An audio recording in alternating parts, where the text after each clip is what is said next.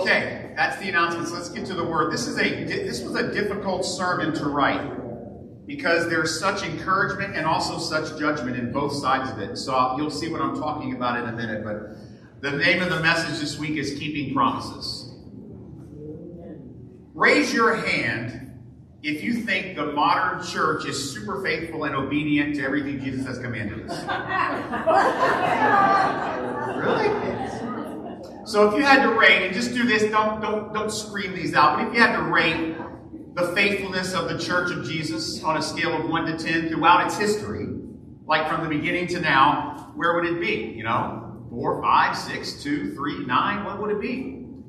I mean, if you think of all the, the, the blunders and the embarrassing mistakes and the theological flaws and errors that have crept in, the list of how the church has failed is quite long. The next question, though. On a scale of 1 to 10, considering all that, right? The church is not perfect. On a scale of 1 to 10, how faithful has the church been in spreading the gospel throughout the world since Jesus ascended and gave us the Great Commission?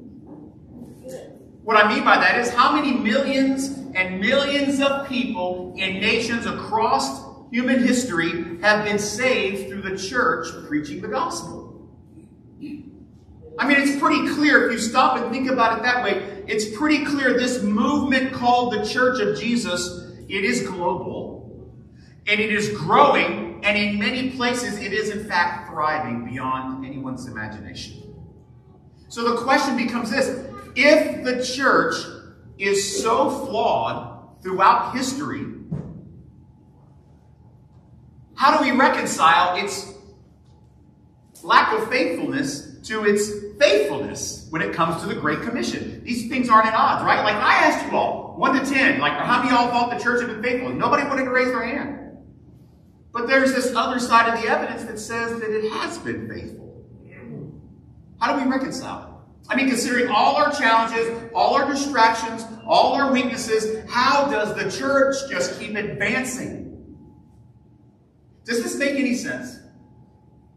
I mean, the church, especially the American version of it that we have today, is extremely dysfunctional. Yet it's still incredibly effective. Could it be that the church's faithfulness isn't as reliant upon human effectiveness as we would like it to be or as we think it is? Perhaps there's a, there's a divine force, a, a faithful promise keeper who is ensuring that despite all of the church's flaws, that we're going to be faithful to our mission. I believe today's passage reveals the foundational truth about why followers of Jesus will remain faithful despite our weaknesses. The passage today, Joshua chapter 21, starting in verse 43, and it goes to chapter 22, verse 9. So the Lord gave Israel all the land he promised to their fathers. They took possession of it, and they settled there. The Lord gave them rest on every side, just as he promised to their fathers, and none of their enemies withstood them. For the Lord gave all their enemies into their hands, and not one word of all the good promises the Lord made to the house of Israel failed all of them came to pass. Then Joshua summoned the Reubenites, the Gadites, and one half of Manasseh and said, You have kept all Moses commanded you, and have obeyed my voice and all I have commanded you. You have not forsaken your brothers these many days, and to this day, but you have carefully kept the charge of the Lord your God. Now the Lord your God has given rest to your brothers, as he promised. So turn and go to your tents into the land where your possession lies, which gave you, which, which God gave you on the other side of the Jordan. Be, be very careful to observe the commandment and the law of Moses and the servant of the, the servant of the Lord commanded you. To love the Lord your God, to walk in all his ways and keep his commandments. Cling to him and serve him with all your heart and soul. So Joshua blessed them and sent them away, and they went to their tents. Now the half of Manasseh Moses gave a possession in Bashan, but the other half Joshua gave possession beyond, uh, beside their brothers in the lands west of the Jordan. And when Joshua sent them away to their homes, he blessed them. And he said to them, Go back to your tents with much wealth, with very much livestock, silver, gold, bronze, and iron, with much clothing. Divide the spoil of your enemies with your brothers. So the people of Reuben, Gad, and one half of Manasseh returned home from the people of Israel to go to the land of Gilead, their own land, which they had possessed themselves by command of the Lord through Moses. There's some things here I'm going to remind you about, about these two and a half tribes in just a moment. But I want you to see the historical aspect of this passage is critical for us to understand what to do with it today. I want you to see that we have a list of promises made and promises kept. First, I want you to see the undeserved favor that Israel has received from the promises of the Lord. So, since crossing the Jordan under Joshua's leadership, Israel has faced numerous battles and they've learned many lessons. They've had many successes. Remember Jericho. Remember the Battle of Ai. First it was a failure, then it was a raging success. Remember Gibeon. The list is long.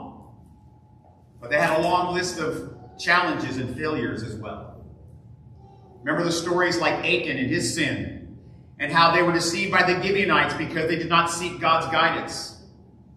And Israel failed to completely drive out their enemies. We saw that in Joshua chapter 13 through 20. And even though God promised to do it for them, all they had to do was go and take the land. And God would clear the land for them, just as he did the rest of Canaan. And that failure to drive out needlessly prolonged their campaign in Canaan, wasted years and lives and resources.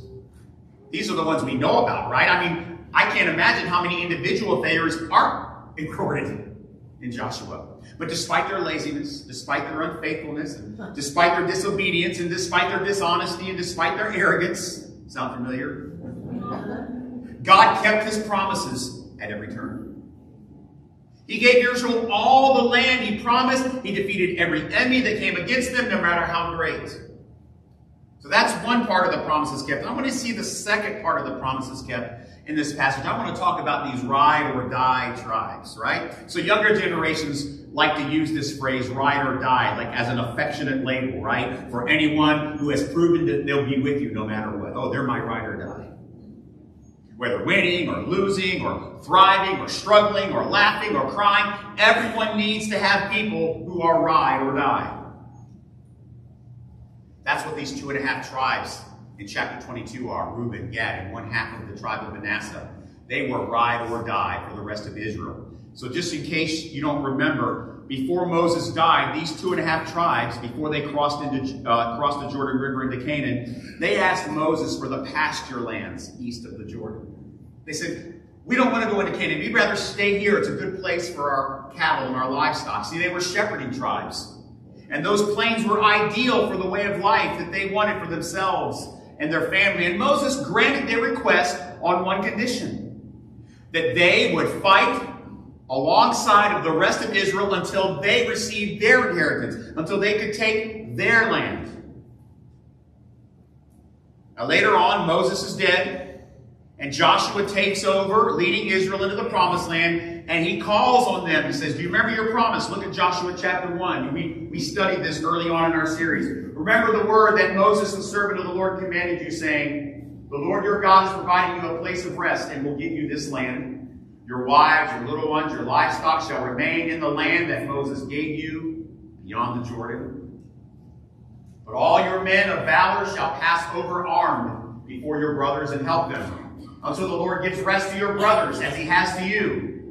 And they also take possession of the land the Lord is giving them. Then you shall return to the land of your possession, the land Moses, the servant of the Lord, gave you beyond the Jordan toward the sunrise. Now do you remember who these two and a half tribes are? I think the faithfulness of these two and a half tribes is probably, in my opinion, the most inspirational human part of the book of Joshua.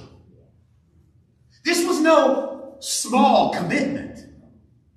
Leaving their families and their children and their homes to fight alongside their brothers in Canaan. I mean, their promise cost many of them a big portion of their adult lives. Some of them probably died in battle or got sick or got old in Canaan while fighting. And now, after years of faithful service, being the ride or die for their brothers, they're to fight for them for land that was not their own, it was for their brothers. The time has come for Joshua to release them and reward them. So that's the history. The theology of this passage is equally fascinating. I've called this section Promise Keepers. So you see, right, there are two examples of promise keepers in this story. There's God, and then the two and a half ride or die tribes who fought with their brothers for years. I want you to see that they were faithful men and women. Yes, the fighting men of Reuben, Gad, and Manasseh were faithful and obedient, and they kept their promises, but their wives and their families paid the price back home also. They remained faithful to God while waiting for their men to return from fighting in a foreign land. Here's the question though how much credit do they really get for these good things that they did? I mean, clearly there was a greater power at work here. See, I believe that this is a beautiful Old Testament example of a New Testament truth that we have explored so often here at Grace, like Ephesians chapter 2, verse 10. Remember this? For we are his workmanship, created in Christ Jesus for good works, which he prepared beforehand that we should walk into or trip over, trip or stumble over. Here's the thing, before these men could ever even think or plan about keeping their promises, before they even could make their promise. God had to keep his promises first. Their faithfulness was, in fact, divinely driven, and it was only possible because God kept his covenant promise before they did. Now let's look at God's promises. Deuteronomy chapter 7, verse 7 to 9. Look what, look what this, this book says, this, this is what Deuteronomy says. It was not because when God chose Israel to be his people. It was not because you were greater than any other people that the Lord set his love on you and chose you. You were the fewest of all people. It was because the Lord loves you and is keeping the covenant he swore to your fathers. That the Lord has brought you out with a mighty hand and redeemed you from the house of slavery, from the hand of Pharaoh.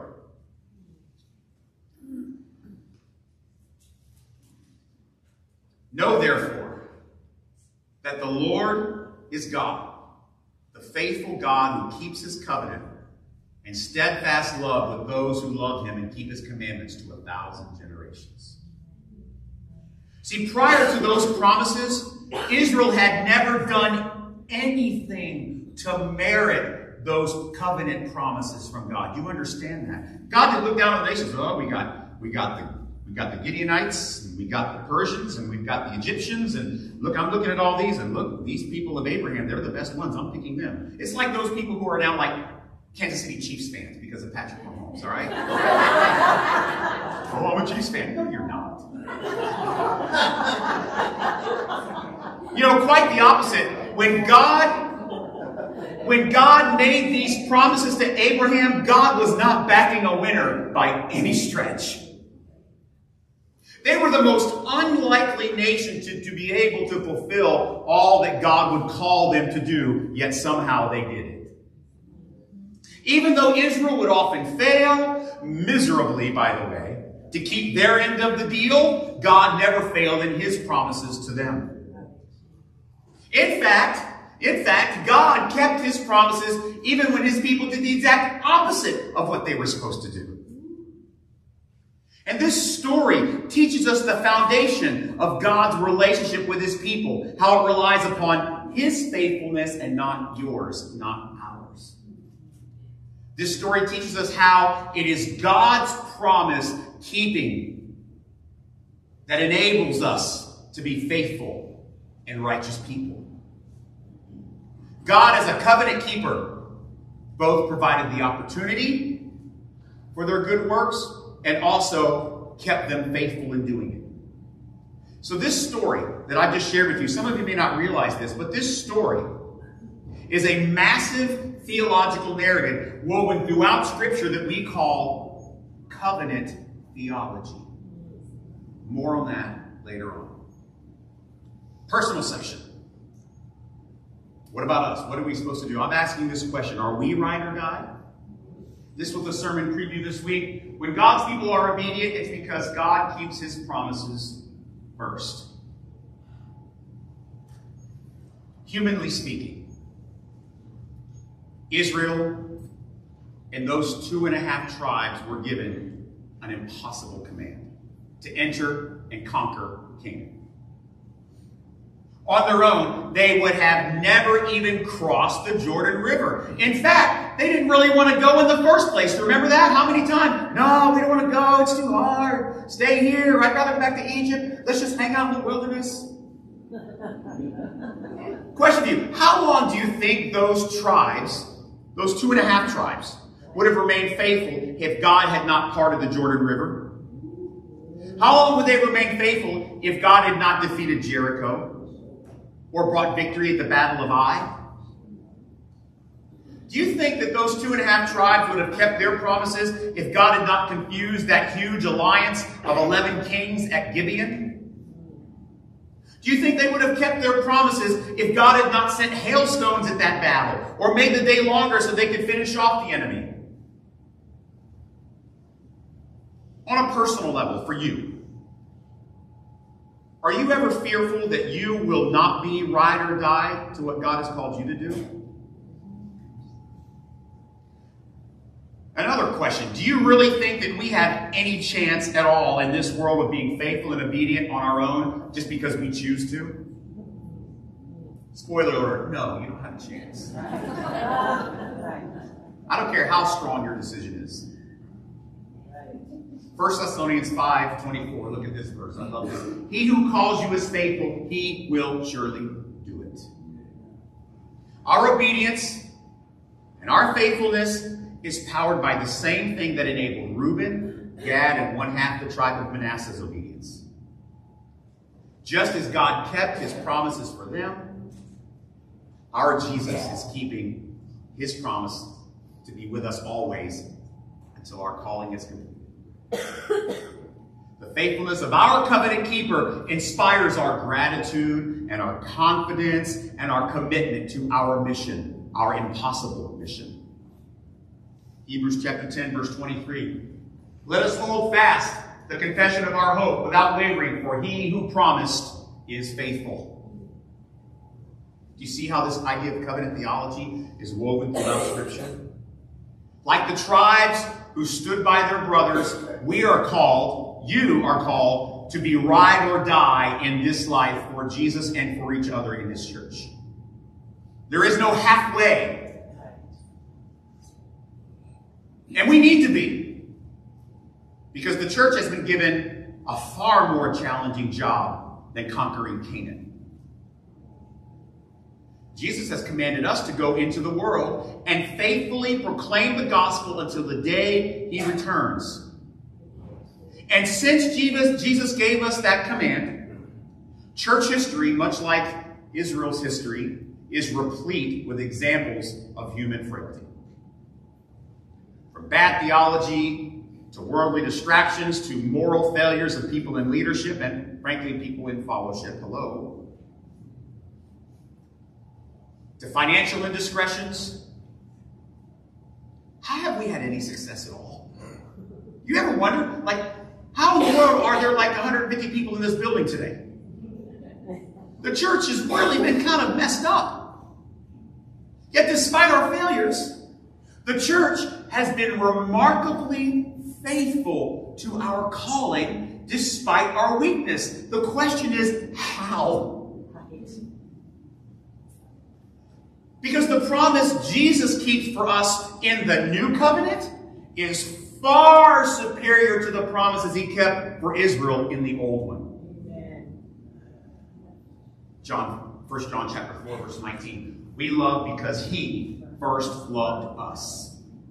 So at Grace Group last Tuesday night, we were discussing some of the theological distinctives that make Grace Life unique as a non-denominational church. And I mentioned that we embrace this thing that I mentioned earlier called covenant theology. And so the group said, okay, summarize that in 15 seconds. they didn't say 15 seconds, but I saw it in their eyes. They wanted me to do that. you want the summary of covenant theology? Here it is. You ready? And I gave it to the group that night. God gets all the credit for anything good his people might do. Anything that gives man any credit is a lie. That's basically covenant theology in a nutshell.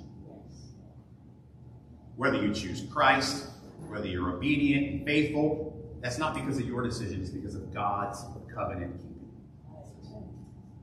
Our connection with God, our obedience to our calling is always a result, listen, always a result of Jesus, our great, beautiful covenant keeper. We are, or when we are obedient, and when we are faithful, we don't take credit for it, although we want to.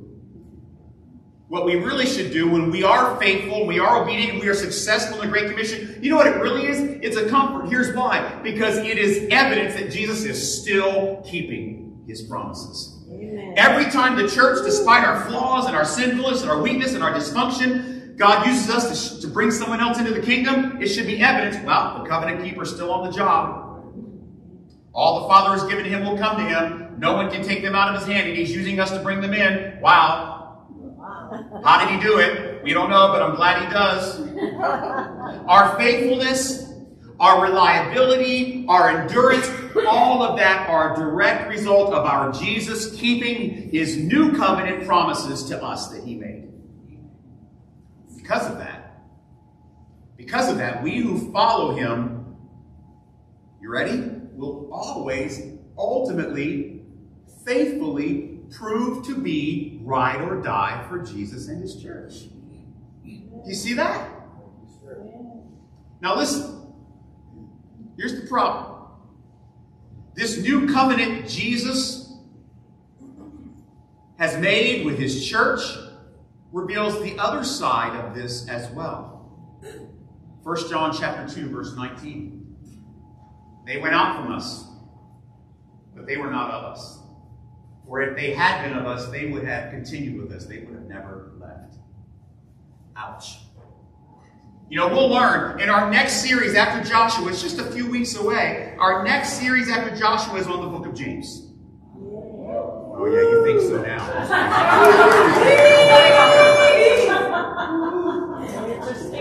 we will learn in our series on James that those who don't prove over time to be ride or die you know why? Because they're not part of the covenant with Jesus. Right, right, right. That's what James means when he tells us that faith without evidence of transformation means that faith is not real, it is a dead faith. That type of faith will not deliver ride or die faithfulness. People that don't have a part in the covenant of Jesus, you know how you know who they are? They will be unreliable. They'll be unstable. They'll be unfaithful when it comes to kingdom work. They won't be ride or die. They'll be ride if it's smooth. Ride and look for an exit. Ride and hold back some stuff for themselves. They will show up occasionally when it's convenient or when it's beneficial, when the church has something that they want or has something that they need. But the fact is, once the fighting gets tough, or the world becomes too alluring or too tempting, they won't stay for long. So you are either one or the other. Unreliable or ride or die with Jesus and his church. Which are you today? Ride or die. Good to hear it. Hebrews chapter 10, verse 23. Let us hold fast to the confession of our hope without wavering. For he who promised is faithful. Let us consider how to stir up one another to love and to good works, not neglecting to meet together as is the habit of some, but encouraging one another all the more as you see the day drawing near. Yes. Yes. Listen, we have been given a very tough job A very tough job right here at Mount Lockwood Ridge. I'm just going to tell you right now, we will never be faithful without Jesus keeping his promises first. There is no way, there is no way that Grace Life would be meeting in this building today as a church family if Jesus isn't keeping his promises. There is no way any of you would have the gift of faith to become followers of Jesus and be baptized and, and be discipled if Jesus isn't first keeping his promises. There's no way we as a church would be faithful to what God has called us to do if He isn't keeping His promises. You know those baptismal services I talked about earlier? The ones we've had, and hopefully we'll have another one soon? They don't happen unless Jesus is keeping. Amen. Our faithfulness will always be a result of our Jesus, the greatest covenant keeper, keeping his promises to never leave us or forsake us and to empower us with his spirit and his word. Our obedience is always, church, always a direct response of gratitude to our God who loved us first when we, frankly, weren't and sometimes still aren't very lovable. Isn't it a comfort to know that grace life, despite all of its flaws and dysfunction, and we got plenty of it, isn't it comforting to know that we will be ride or die for Jesus because he is our covenant keeper? Isn't it comforting to know that you can be a part of a church family that is so messed up because Jesus is the great covenant keeper, we will be ride or die? Isn't it a comfort to know that because Jesus always keeps his promises, those who follow him will be ride or die no matter what the world offers them? We will not be unstable. We will not be unreliable. We might be imperfect. We might be flawed. We might screw up a lot. We might make mistakes and we might hurt one another and, and we, all kind of things. But you know what? We're not leaving because we are of the body of Christ. It will not be said of us like it was said of the others. Those who left were never really part of us.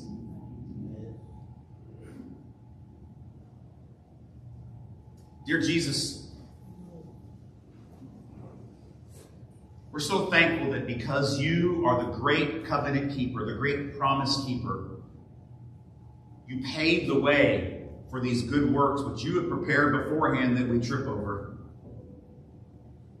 We're so grateful, dear Jesus, that in spite of our flaws and our faults and our dysfunction and all the different ways that we get, get distracted and sometimes even hurt each other, despite of all that, somehow through your covenant, you keep us on task and faithful, and the church keeps going. You keep saving people through the proclamation of the gospel, even when we're not really good at it.